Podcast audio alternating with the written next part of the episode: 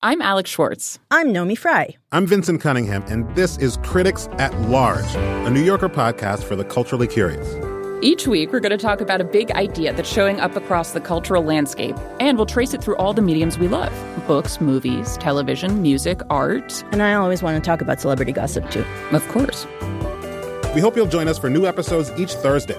Follow Critics at Large today, wherever you get podcasts.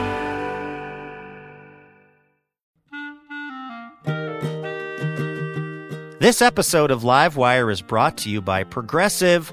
Most of you aren't just listening right now, you're driving or cleaning, even exercising. But what if you could be saving money by switching to Progressive? Drivers who save by switching save nearly $750 on average, and auto customers qualify for an average of seven discounts. Multitask right now. Quote today at progressive.com. Progressive Casualty Insurance Company and affiliates. National average 12 month savings of $744 by new customers surveyed who saved with Progressive between June 2022 and May 2023. Potential savings will vary, discounts not available in all states and situations.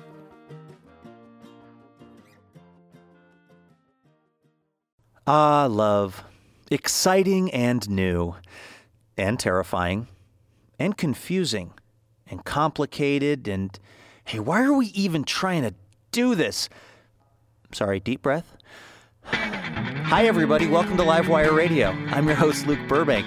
This week, we are going to take on Valentine's Day. We've got music and comedy, and, uh, and we've got some love advice from Cheryl Strayed and Steve Almond. They've got the Dear Sugar Radio podcast. Advice like this Cheryl says smart things into a microphone while I massage her feet. That's, That's right. the whole thing. it's going to be great. Uh, so, this hour, we encourage you to put down that Tinder and pick up your radio. But now put your radio back down because that looks ridiculous, and frankly, nobody's going to date you that way. Stay with us. Live Livewire's coming your way right now.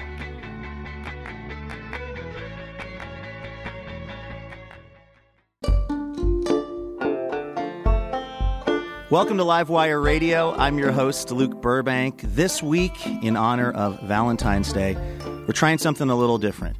We're going to dedicate the entire show to talking about love and relationships and this incredibly ambitious thing that we do when we try to fall in love and maybe spend our lives with somebody. And we've got a couple of people here to help us this hour who they know a lot about this. Why? Because they're humans and they've been alive for a few years, and also because they're the folks behind the Dear Sugar radio podcast from WBUR in Boston. Longtime friends of the show, we've got Steve Almond here and also Cheryl Strayed. Hey, you guys. Hi, Luke. Hey, Luke. Happy Love Day.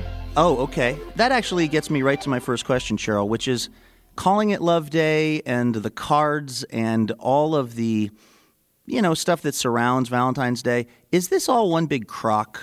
I, I'm kind of inclined to think so. I hate to say it. Uh, I, I really am a romantic and I place a high value in my own life on romance. I, I, I do think it's important, but I don't really believe in this one day a year holiday stuff.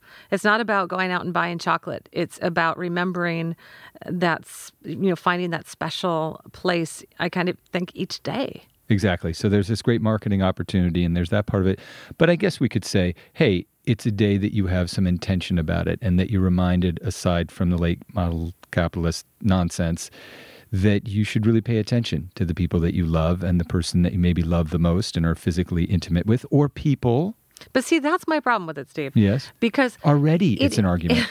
because it really isn't about the people we love. I, I mean, I know that schools have done things like make our kids give each other those little, gi- give their friends all those little Valentine's cards. And they're always the kind of Valentine's cards now that aren't specific. They say, like, you're a sport, Valentine. Exactly, Which and I could just, mean anything, I guess. And Right. so it does, it really does, it is meant to celebrate the romantic relationships in our lives. And I have to say, I always think about the people who are not in romantic relationships. Where are they? You know, Oh, I can so- tell you where they are. It's Yeah. lonely. It's, it's Yeah. despairing. And, and I don't know, like I, I, I'm not usually such a naysayer, believe it or not, but I, I just, I'm a, I'm a Valentine's Day skeptic. Uh, I'm trying to play the role as somebody who basically is on record hating Valentine's Day of defending it.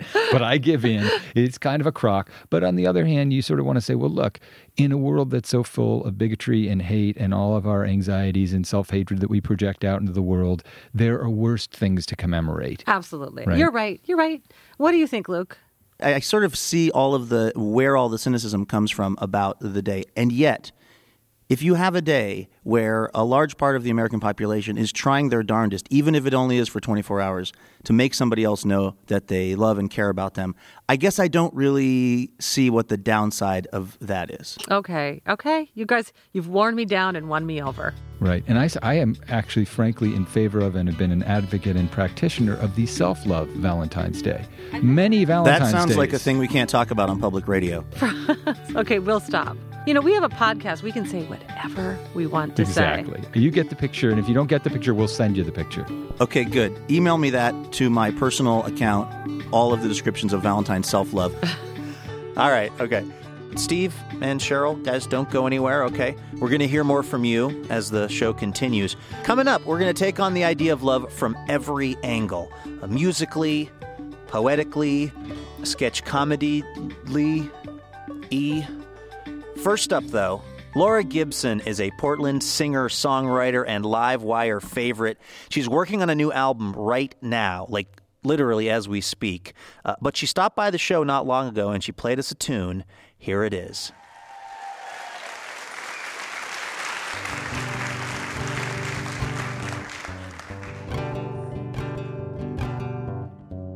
Two kids, no tricks, only rich in time. Say never look back. We'll throw out every dollar we have. Make a move, trade a roof for the open sky. Living on luck. Tethering our hopes to a pickup truck. And they'll tell us, honey, you've gotta know, you've gotta know where you're going. But you're my sun, my northern lights, my southern cross. And if we're gonna die young, we're gonna die with a love song in our mouths. So, oh, oh. Two hearts, new start, every card is wild. Never fearing our fate. The radio up with the windows down, loose hands, slow dance under crooked stars. We're clumsy at love. Is living to the beat of a cricket song. And now tell us, dear, you've gotta fear, you've gotta fear it all. You are my sun, my northern lights, my southern cross. If we're gonna die young, we're gonna die with a love song in our mouths. So,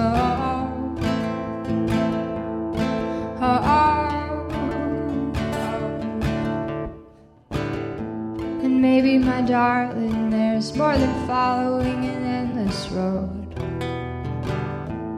Maybe someday we're gonna trade our freedom for a better home.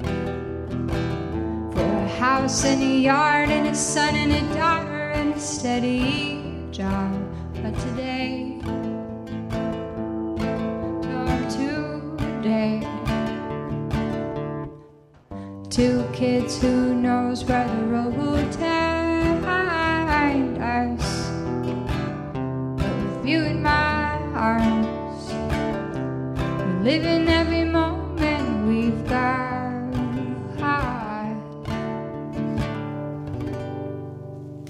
That was Laura Gibson on this special Valentine's edition of Live Wire Radio. Live Wire is brought to you in part by New Belgium Brewing this week featuring Portage Porter, a warm, toasty porter with chocolate aromas and deep brown hue that tells the world, yes, I can handle a dark beer because I am a person of substance. And yes, that is also hot wing sauce on my face. I'm made of multitudes. More information available at newbelgiumbrewing.com.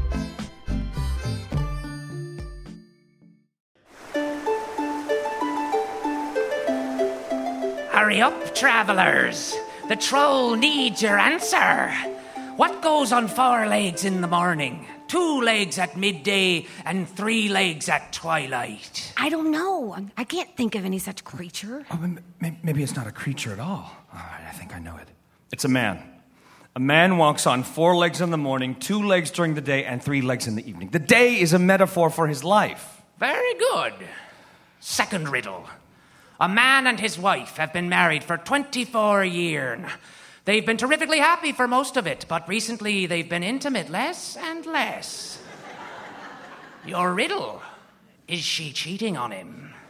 Well, th- there's n- no way to say from just that. I mean, just because intimacy changes doesn't mean that somebody is cheating. So you think the troll's wife still loves him? Uh, troll? Did I say troll? I meant man, the man's wife. She still wants to be with him. Is that your final answer? Oh, I, I really don't know. I mean, is she doing something suspicious? She's been buying a lot of dresses recently. 24 years, and she never wears nothing but burlap. And then all of a sudden, she starts this new yoga class, and she's spending all our gold at Gork the seamstress. Yoga class? Huh, that definitely sounds like cheating to me. No! Ah, I knew it! I mean, Curse be upon her! I'm not positive. No, no, no, no. It could be a lot of things. Yeah, maybe the yoga and the dresses are just to make her feel younger. That's probably that's probably what it Yes, is. yes. That's what it is. You think? Def- definitely. Good. Good. But then why doesn't she want to be intimate? Do you think it's because the man has been gaining weight recently? Is this a new riddle or the same one? Sure, yeah, new riddle, uh, storms and trees, fiddle-dee-dees, it's time to answer riddle tree. Uh, does the troll look fat to you? Uh, You don't look fat at all. Not me, it's the riddle. But thank you. Well, hypothetically, that torn leather tunic is very slimming. Thanks. It's just so hard to eat healthy, you know. It, I mean, hypothetically, the troll's got a weakness for billy goats, and he hypothetically knows where a whole herd of billy goats live, and so even though he knows he should eat more toad salads, he does nothing but eat billy goats for days at a time. But then hypothetically, he feels very guilty about it. But hypothetically, toad salad just doesn't taste as good as billy goats. hypothetically. M- m- Maybe he should start by just taking a walk once a day, uh, hypothetically. Yeah, or, or he could even try going to yoga with his wife. Oh, but the riddle man couldn't possibly go to yoga. He's never been happy with his arms. His mom was always so critical of his appearance. I, am not a supermodel mother, I'm a troll, okay? I'm going to have weird arms. I think the man just needs to tell his wife how he's feeling. Maybe they can go on a vacation together and recapture some of the magic. Hmm, hmm, hmm, that sounds very reasonable. You have answered all the riddles to my satisfaction. You may cross. Oh, thank goodness. Let's get moving. Come on, Doc. Halt! What, what is it? We answered your riddles. Did you say doc? Yeah, she's a physician. Ah, well, of course, doctors have to answer four riddles. Your last riddle. Look at my back. Does that wart look benign?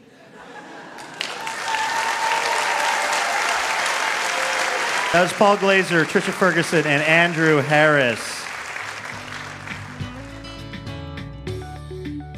This is Livewire Radio. I'm Luke Burbank.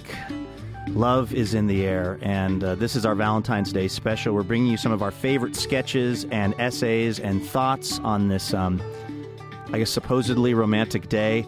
And here to talk about relationships, we've got Steve Almond and Cheryl Strayed from the Dear Sugar Radio podcast, which is put out by WBUR in Boston. Hey, you guys. Hi. Hey, Luke. Uh, how did you two first team up? You know, we we met uh, and you know we're just acquaintances, writer acquaintances. He lived in Boston, and I lived in Portland, Oregon, and he, unbeknownst to me, started this anonymous advice column on the Rumpus called "Dear Sugar," That's right. and I read the column, Yes, you read the column and, and were the single person who enjoyed the column, wrote me a lovely fan letter. And after about a year of writing this column, not particularly well, I asked Cheryl to take the column over because the conceit of the column was an advice column written by a kind of wise woman who'd had a lot of experience in life and was very empathic in dispensing advice, which, as a kind of a jerk guy who hasn't had much interesting experiences, I didn't do very well writing it. But I knew Not that, true. The not column true. was great. It was it was funny. It had its moments, but I knew that Cheryl had a sense, as a big fan of her work, fiction and nonfiction, that she would just kill it. And uh, I asked her, and miraculously enough, she said yes, and wrote these columns of astonishing beauty and um, real, just deep difficult, beautiful truth that really built uh, a huge audience. And I think a couple of years later, to fast forward, realized when I was working on developing a podcast with WBUR, I want an excuse to go hang out with Cheryl Strayed. Let me ask again if she will consent to take Dear Sugar onto the radio world. And she said miraculously, beautifully, she said yes. Yeah. So both times Steve just asked, and I and I it's said it's that easy. He's- Just ask Cheryl Strayed, she'll say yes. He's impossible to resist in that regard. So is the is the division of labor now on the podcast like uh, Cheryl? You you think long and hard and try to really help people through difficult moments, and Steve, Correct. You just take pot shots. That's right. I, I, the division of labor is Cheryl says smart things into a microphone while I massage her feet. That's the right. whole thing. That You sounds know- like a pretty strong HR violation. it's it's really it's an interesting question. He's perceived as like this funny writer, and I'm I think I'm perceived as this serious, sincere writer. And Right. what I have really always admired in Steve's work and and also knowing him as a person, you know, I think that he's also incredibly sincere and I think that I'm funnier than I get credit You for. You are a lot funnier than you get credit for. Yeah. Um, you know, one of the things that I have really found to be true too is, you know, we, you don't know when you're going to meet somebody that you're going to have this kind of chemistry with. Steve, That's we like to talk, but I, you know, as I've gotten to know Steve, I've understood that in his work, you know, he, he's called to be a writer. I'm called to be a writer, but we've both always wanted to help people. You know, we've both written stories and essays that that that have to do with, you know, how do we grow? How do we love? How do we change? How do we heal? And I think that this spills over into this desire, I guess, to give advice. We certainly don't think we're wiser than anyone else. We don't think we know more than others. It's simply delving into the questions of what it means to be human. Yeah, that's right. And in fact, I think as an advice column, I mean, advice columnist is kind of dressing it up, but the, the best thing that we are able to do, and especially Cheryl with the Dear Sugar column, was to dwell in a place of doubt and uncertainty, which is really what binds all of us. Like advice columnists are just supposed to dispense bromides and say, here's what you should do, and here's the etiquette, and so forth. But actually, what people are looking for when they write to Cheryl in particular, or they write letters to us, is for somebody to tell them that they have a right to feel what they're feeling at that moment and that life is difficult and you face choices that are really tough and sometimes that's your reality it's it's amazing the number of people who are essentially asking permission to feel what they're feeling Uh, this is Livewire Radio. It's our Valentine's Day edition. We're talking to Cheryl Strayed and Steve Almond from the Dear Sugar Radio podcast. Um, what is, because this is the Valentine's show, what is the most common challenge you think that people face in relationships, at least based on what you guys hear from folks? Well, one of the big questions is will I ever find love? You know, why haven't I found love yet?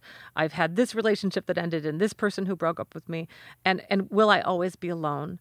Another one is I found love. I love this person, but I've fallen out of love. That we no longer have sexual compatibility or Right. we no longer have that passion that we used to have. How do we, you know, should I leave him or her or should I stay? That's another big one. yeah absolutely i think sort of lurking underneath all of that is this question do i have a right to a greater happiness romantically sexually people really struggle with the idea that they're if they actually insist on a greater happiness or the opportunity for a greater happiness they're going to lose the security that they have which is very often a relationship where there isn't that kind of passion that that was happening earlier in the relationship Well, what do you guys tell them?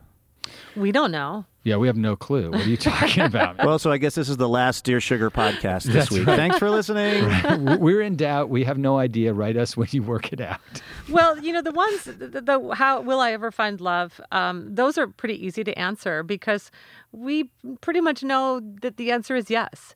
That it may not feel like that you're going to when you're that when you're alone and you know you, you've had various failures in relationships.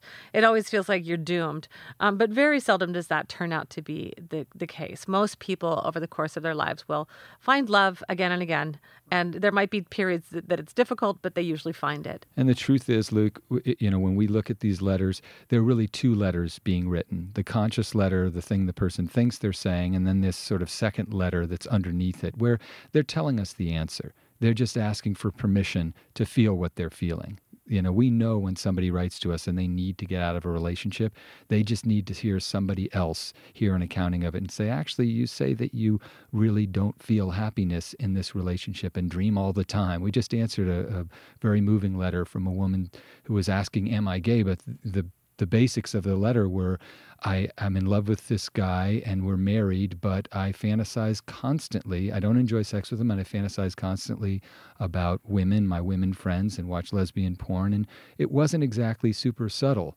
It was clear that she needed to allow herself to at least explore that possibility, whether we call her gay or not. It was really not important to us. And that in the meantime, that was going to mean that she was going to disrupt in a major way the relationship that she was in with a man she did love. Right. Just didn't enjoy sex with him. Well, it sounds it, it sounds like you guys are doing good work with the Dear Sugar Radio podcast. I'll mention Strayed. You're not doing great work with that book, Wild. This week, my wife said to me, she was like, I went and I saw the movie, and her ex husband was mailing her these packages, and I realized you would never do that for me. Yeah. So thanks a lot. That's right. Well, you can tell I have a comeback for you. In, Okay. in real life, my ex husband did not send me my care packages. It was so- it was a friend. Yeah. In the movie, they made it my ex husband because just they had to streamline some things for the movie. So Okay, I've got I've got to build a time machine and go back to earlier this week and nail her with that. We need to keep going with a special Valentine's edition of Livewire, but we're going to be hearing from Cheryl and Steve later on in the show, and we've got a bunch of other interesting stuff coming up. Stay with us. More Livewire coming your way in just a moment. Livewire is brought to you in part by Whole Foods Market, featuring cage-free eggs because eggs need room to roll and also wobble periodically. Whole Foods Market, values matter. More information can be found at wholefoodsmarket.com. Poet Derrick Brown is a former paratrooper for the 82nd Airborne. He's also been a gondolier, a magician. He was fired from a gig as a weatherman. But that is our gain as poetry fans because now he travels the world performing his work, like this piece, which he shared with us on Livewire once upon a time.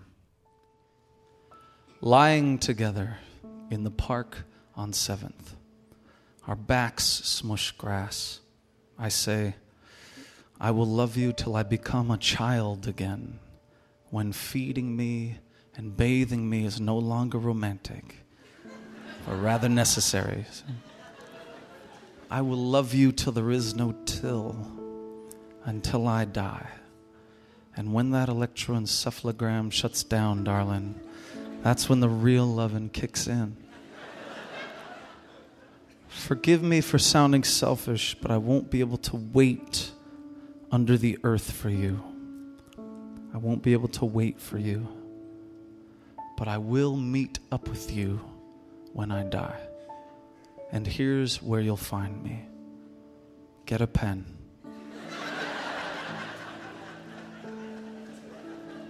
Hold your finger up. Two fingers of your hands are frail by now, and count two stars directly to the left of the North American moon. You will find me there. You will find me darting behind amazing quasars, behind bright, flirtatious winks of blasting boom stars. Sometimes charging so far into space the darkness goes blue. I will be there chasing the sound waves, riding them like $2 pony horses that have finally broken free from the night's carousel.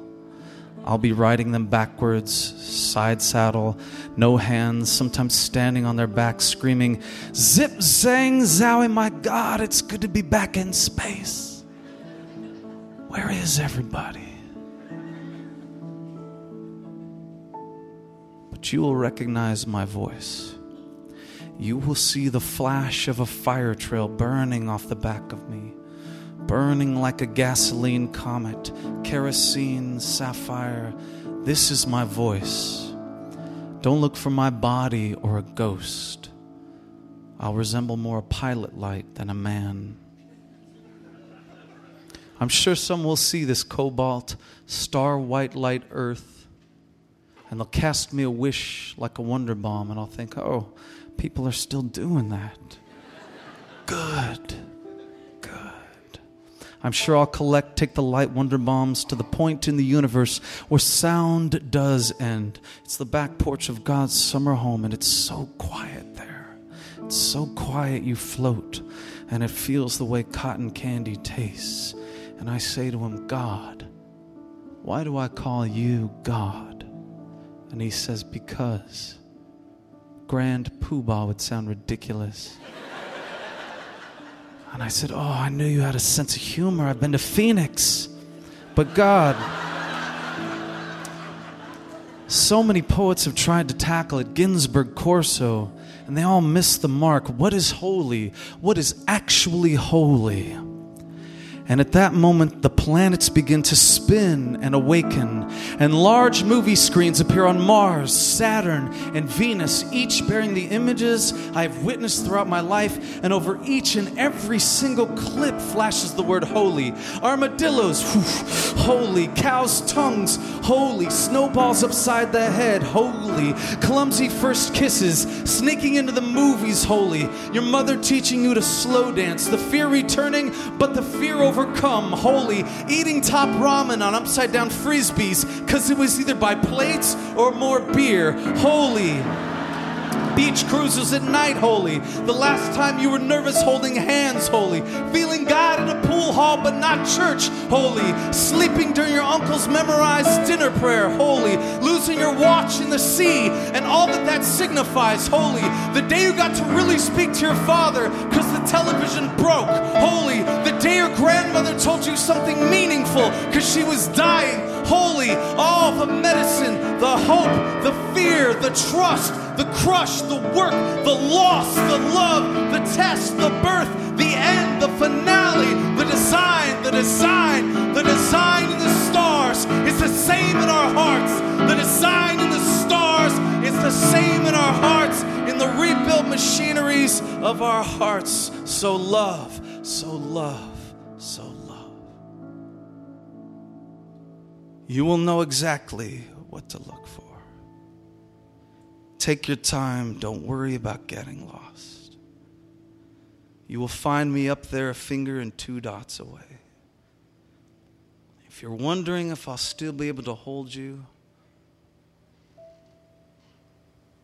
I don't know.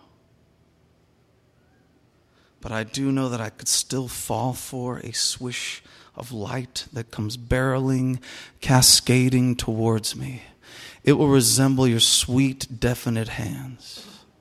And the universe will bend, the planets will bow, and I'll say, Oh, there you are. I've been waiting for you. Now we can go. And the two pilot lights go zoom into the black construction paper night as somewhere else two other lovers lie down on their backs stare hard into the sky and say, What the hell was that?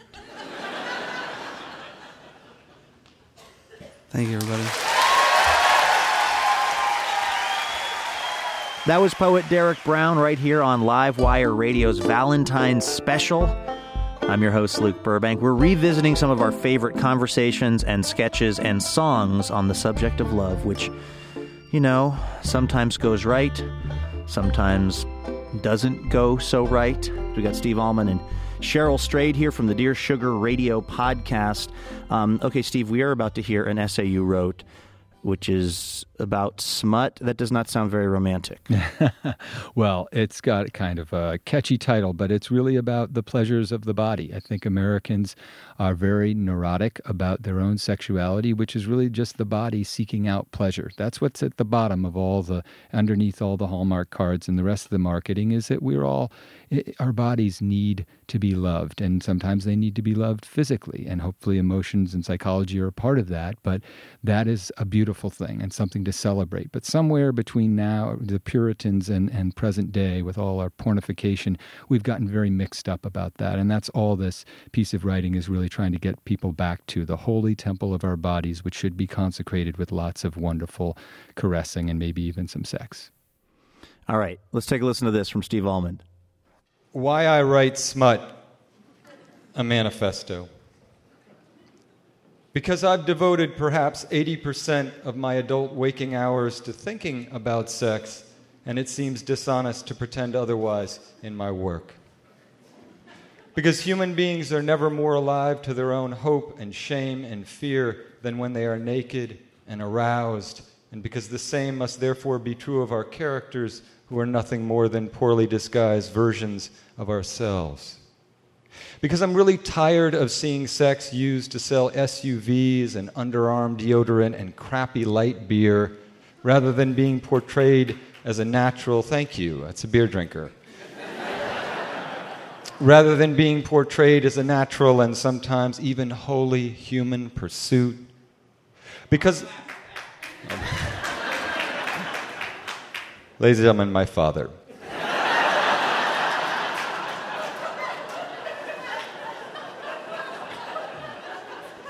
Because I have accumulated over the years such a tremendous surplus of sexual humiliation that it seems almost stingy of me not to regift some of it to my readers. Because I'm now married with two small children, and thus writing about sex often constitutes the closest I can get to having sex. I enjoy your enjoyment of my suffering. Because President Bill Clinton and Monica Lewinsky did have sexual relations, God bless them. And while I could care less about the big phony scandal that story became, I am interested in the sweet and deranged version of love that passed between them. Aren't you? Because I'm really tired of having to listen to well meaning religious folk misquoting God about how the rest of us should use our genitals because both my parents are, in fact, psychoanalysts. and despite what you are all now thinking, which is basically, wow, you must be a really crazy person, which is a very interesting thought for you to have, by the way, and something we might want to talk about a bit later in the session. The one lesson my parents managed to impart as I lay those many afternoons on the analytic couch that was, in fact, the only piece of furniture in our living room is that our libidinal drives are not some bright new user option, but an essential part of our beings, an inborn riot of wants and counter wants that we can never control entirely and because, as a writer, I'm interested in the loss of control, in the danger of forbidden thought and feeling, it strikes me as utterly foolish, just from a practical perspective, not to write about sex. Why skip over the part almost guaranteed to teach you something new about yourself? Because I'm tired of living in a culture that allows children to fire make believe Glocks but freaks out at the first sign of a naked boob.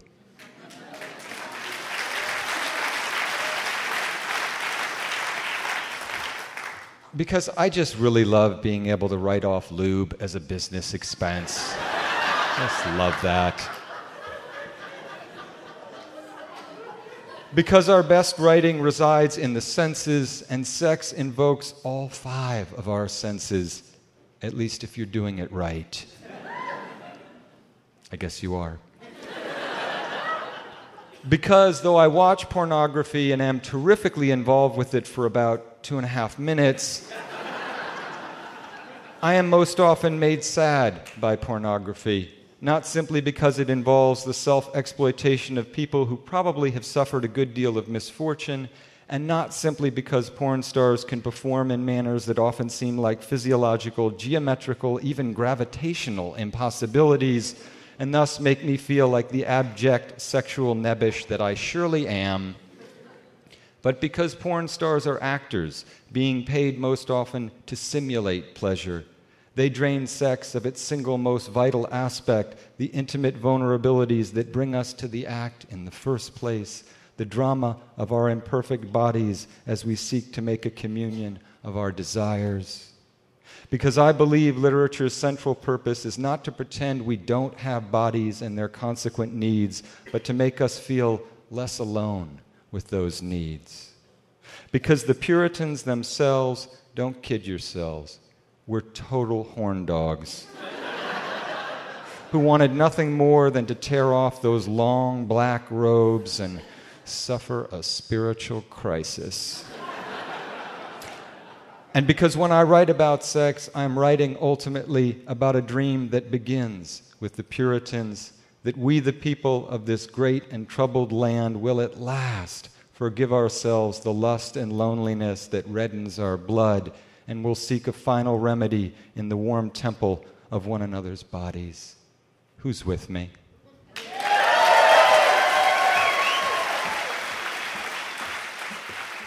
That was the inimitable Steve Almond right here on Livewire Radio, smutting up our special Valentine's edition of the show. But but I have to admit, also making some pretty good points. Good morning. This is Captain Neil Bainbridge. On behalf of Pacific Airlines, I want to thank you for flying with us today. We've reached our cruising altitude of 34,000 feet, and it looks like clear skies all the way to Denver. If you look up the left side of the aircraft, you'll see beautiful Mount Jefferson. Sit back, relax, and enjoy the flight.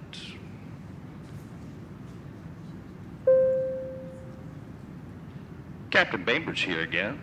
Mount Jefferson is the second highest mountain in Oregon 10,500 feet, actually classified as a stratovolcano, just like Mount Fuji. Not to worry though, even if it does erupt, we are safe and sound way up here. Looking at about two hours and 20 minutes flight time.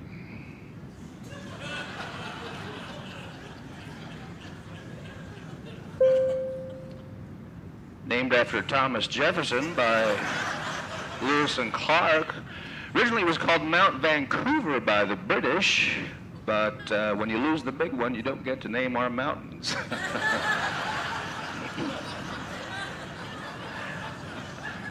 I'm just messing around for the most part. Uh, I know a couple of pilots over at British Airways. They're real nice fellas. Anyway,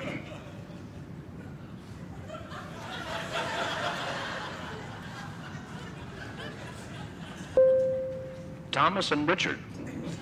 That was their names. Thomas, not Tom. Trust me on that. He will correct you. Okay, then.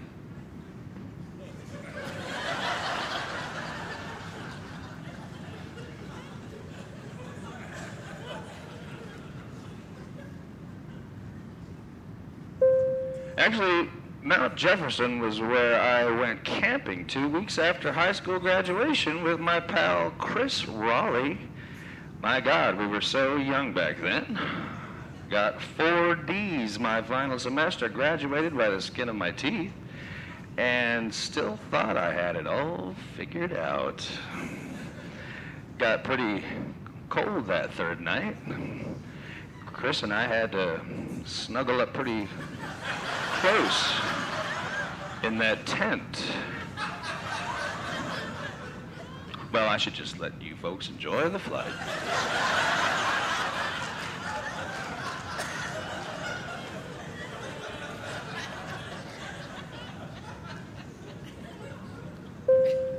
We kissed, okay?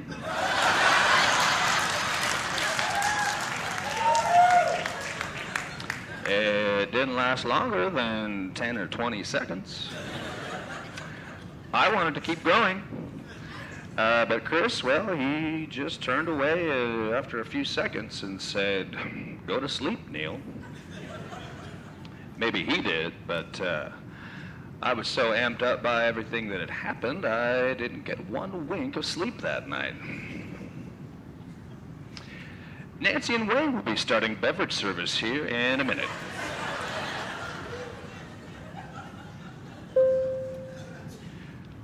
Hard not to think about that night every time I fly over good old Mount Jefferson. Chris, well, I heard he married and moved to San Diego. Opened a pet food business or something. Ah, heck. I wish him the best. Just, uh.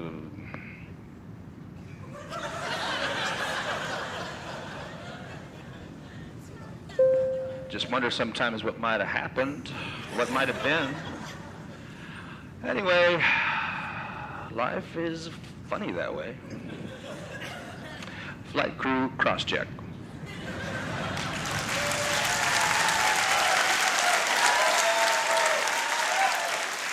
That was Andrew Harris. This is Livewire Radio. We'll be back in just a moment.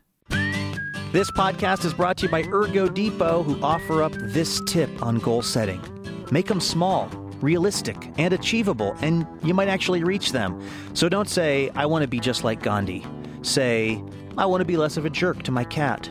Or, or don't say, this year I'm running a marathon. Just say, this year I'm going to sit less. Doesn't that feel freaking doable? That's because it is. With Ergo Depot sit stand desks and active sitting solutions, you'll hit your goal in a single day. And then you'll be a better person, just like Gandhi. Visit ergodepot.com to start your transformation.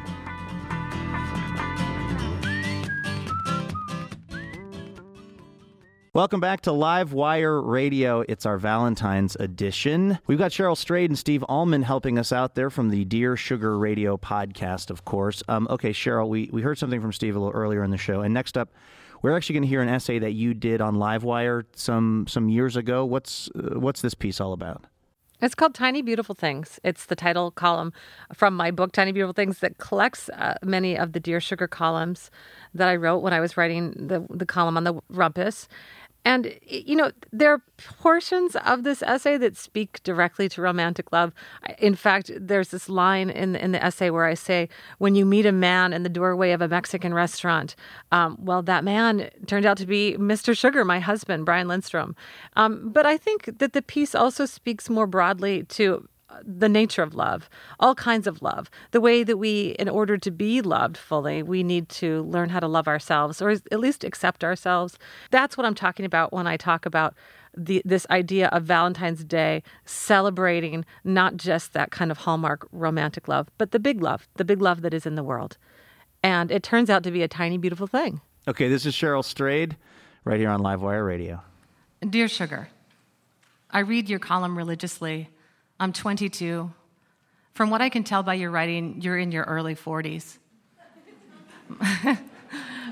My question is short and sweet. What would you tell your 20 something self if you could talk to her now, love seeking wisdom? Dear seeking wisdom, stop worrying about whether you're fat. You're not fat. Or rather, you're sometimes a little bit fat, but who gives a There is nothing more boring and fruitless than a woman lamenting the fact that her stomach is round. Feed yourself, literally. The sort of people worthy of your love will love you more for this, sweet pea. In the middle of the night, in the middle of your 20s, when your best woman friend crawls naked into your bed, straddles you, and says, You should run away from me before I devour you. Believe her.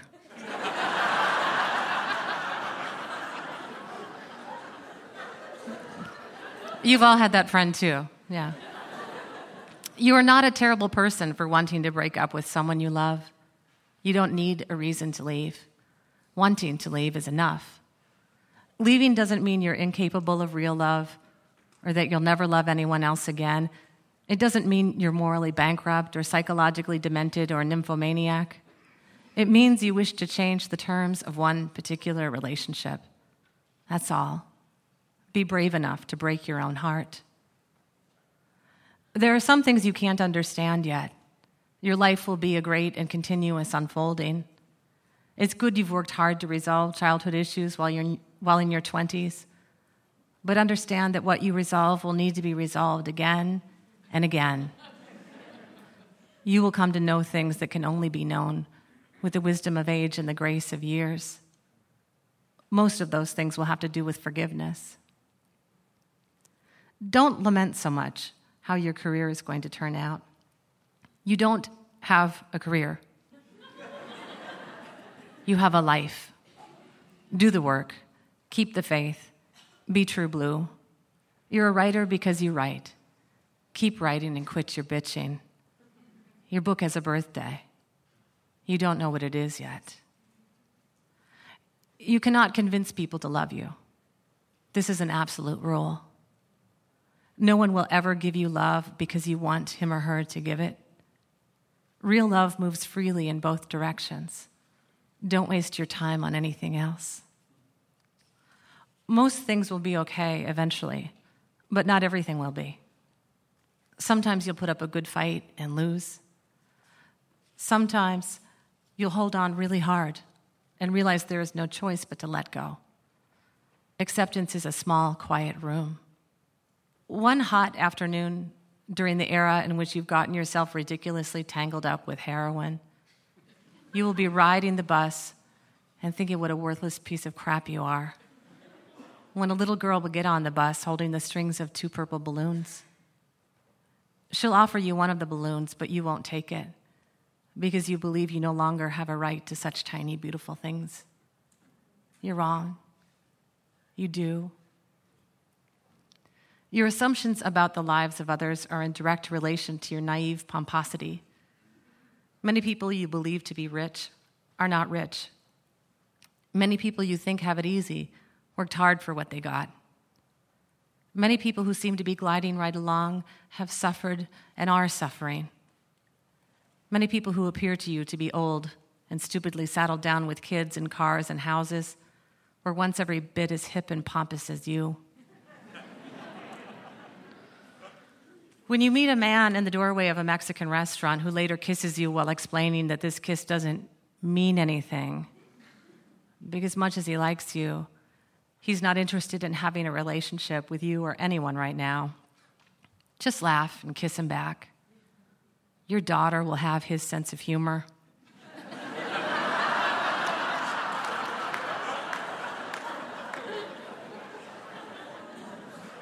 Your son will have his eyes. The useless days will add up to something the waitressing jobs, the writing in your journal, the long meandering walks, the reading poetry and story collections and novels and dead people's diaries and wondering about sex and God and whether you should shave under your arms or not. These things are your becoming. One Christmas at the very beginning of your 20s, when your mother gives you a warm coat that she saved for months to buy, don't look at her skeptically after she tells you she thought the coat was perfect for you. Don't hold it up and say it's longer than you like your coats to be and too puffy and possibly even too warm. Your mother will be dead by spring. That coat will be the last gift she gave you. You will regret the small thing you didn't say for the rest of your life. Say thank you, sugar. Thank you. That was Cheryl Strayed, of course, of Wild fame and also of the Dear Sugar Radio podcast, right here on our Livewire Valentine's Day special. For over a decade, Al James's band Dolorean has been writing and recording music right here in Portland, Oregon. They've toured all over the world, including an appearance on Livewire, and we thought this song would be perfect for our Valentine's special. So take a listen to this. It's Dolorean right here on Livewire Radio. 30 years, I'm nearly halfway home. More or less, I'll never know.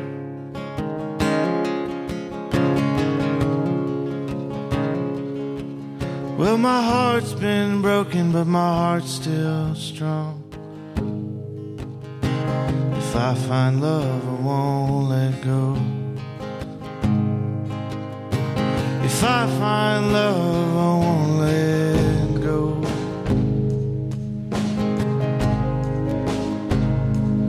Well, see, the trouble is, I've been on both sides. Been a jealous husband and with others' wives.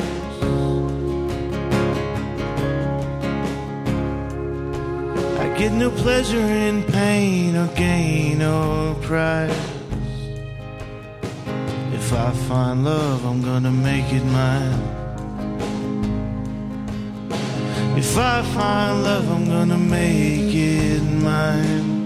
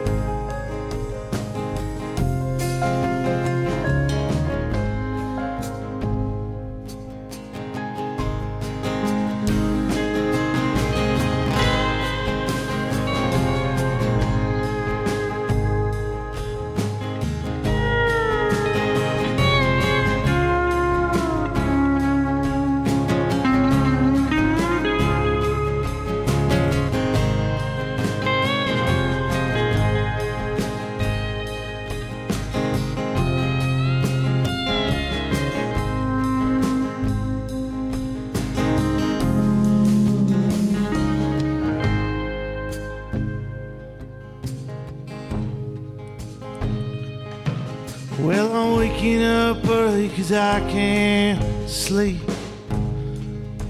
I'm getting wild on the bottle cause I can't eat.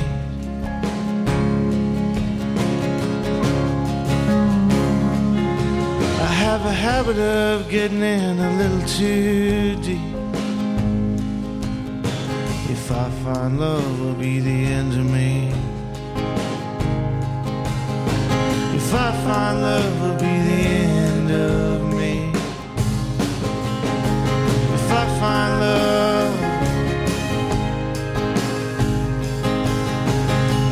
find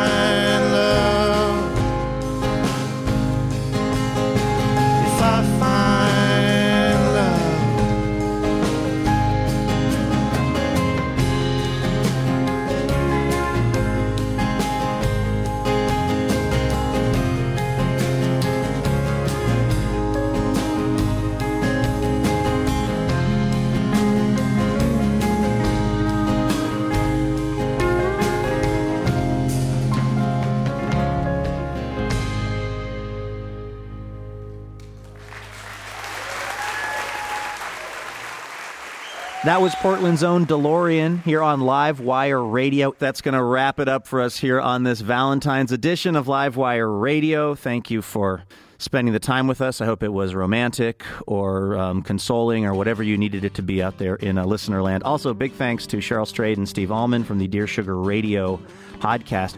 Uh, we hope the listeners have enjoyed their time with us here on Live Wire. We will be back next week. The show is made possible in part by our sponsors, New Belgium Brewing Company, Whole Foods Market, and Ergo Depot. Hotel accommodations generously provided by the Hotel Deluxe. Robin Tenenbaum is the executive producer and co-creator of Livewire. Courtney Hameister is head writer and producer. Jim Brunberg is producer and member of our house band along with Jonathan Newsom and Dave Jorgensen. Our music on this episode was courtesy of Jim Brunberg. Jason Rouse is associate producer and part of the writing team, along with Alex Falcone. Additional funding provided by the Regional Arts and Culture Council, the Meyer Memorial Trust, the Oregon Arts Commission, the James F. and Marion L. Miller Foundation, the Maybelle Clark Macdonald Fund, the Oregon Community Foundation, the Eccles Foundation, Work for Art, the Multnomah County Cultural Coalition, and listeners like you fine, beautiful people. For more information about our show or how to become a member of Livewire, visit livewireradio.org. You can download our podcast on iTunes, Stitcher, or SoundCloud, and find us on Twitter and Facebook at Livewire Radio. I'm Luke Burbank, and we'll see you next week. PRI, Public Radio International. Wouldn't it be amazing to have a piping hot episode of Livewire delivered right to your heart and ears each week? Well, guess what?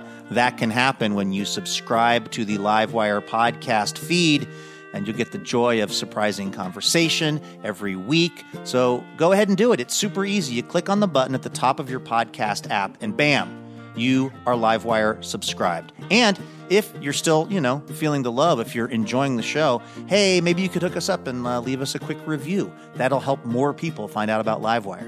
And thank you.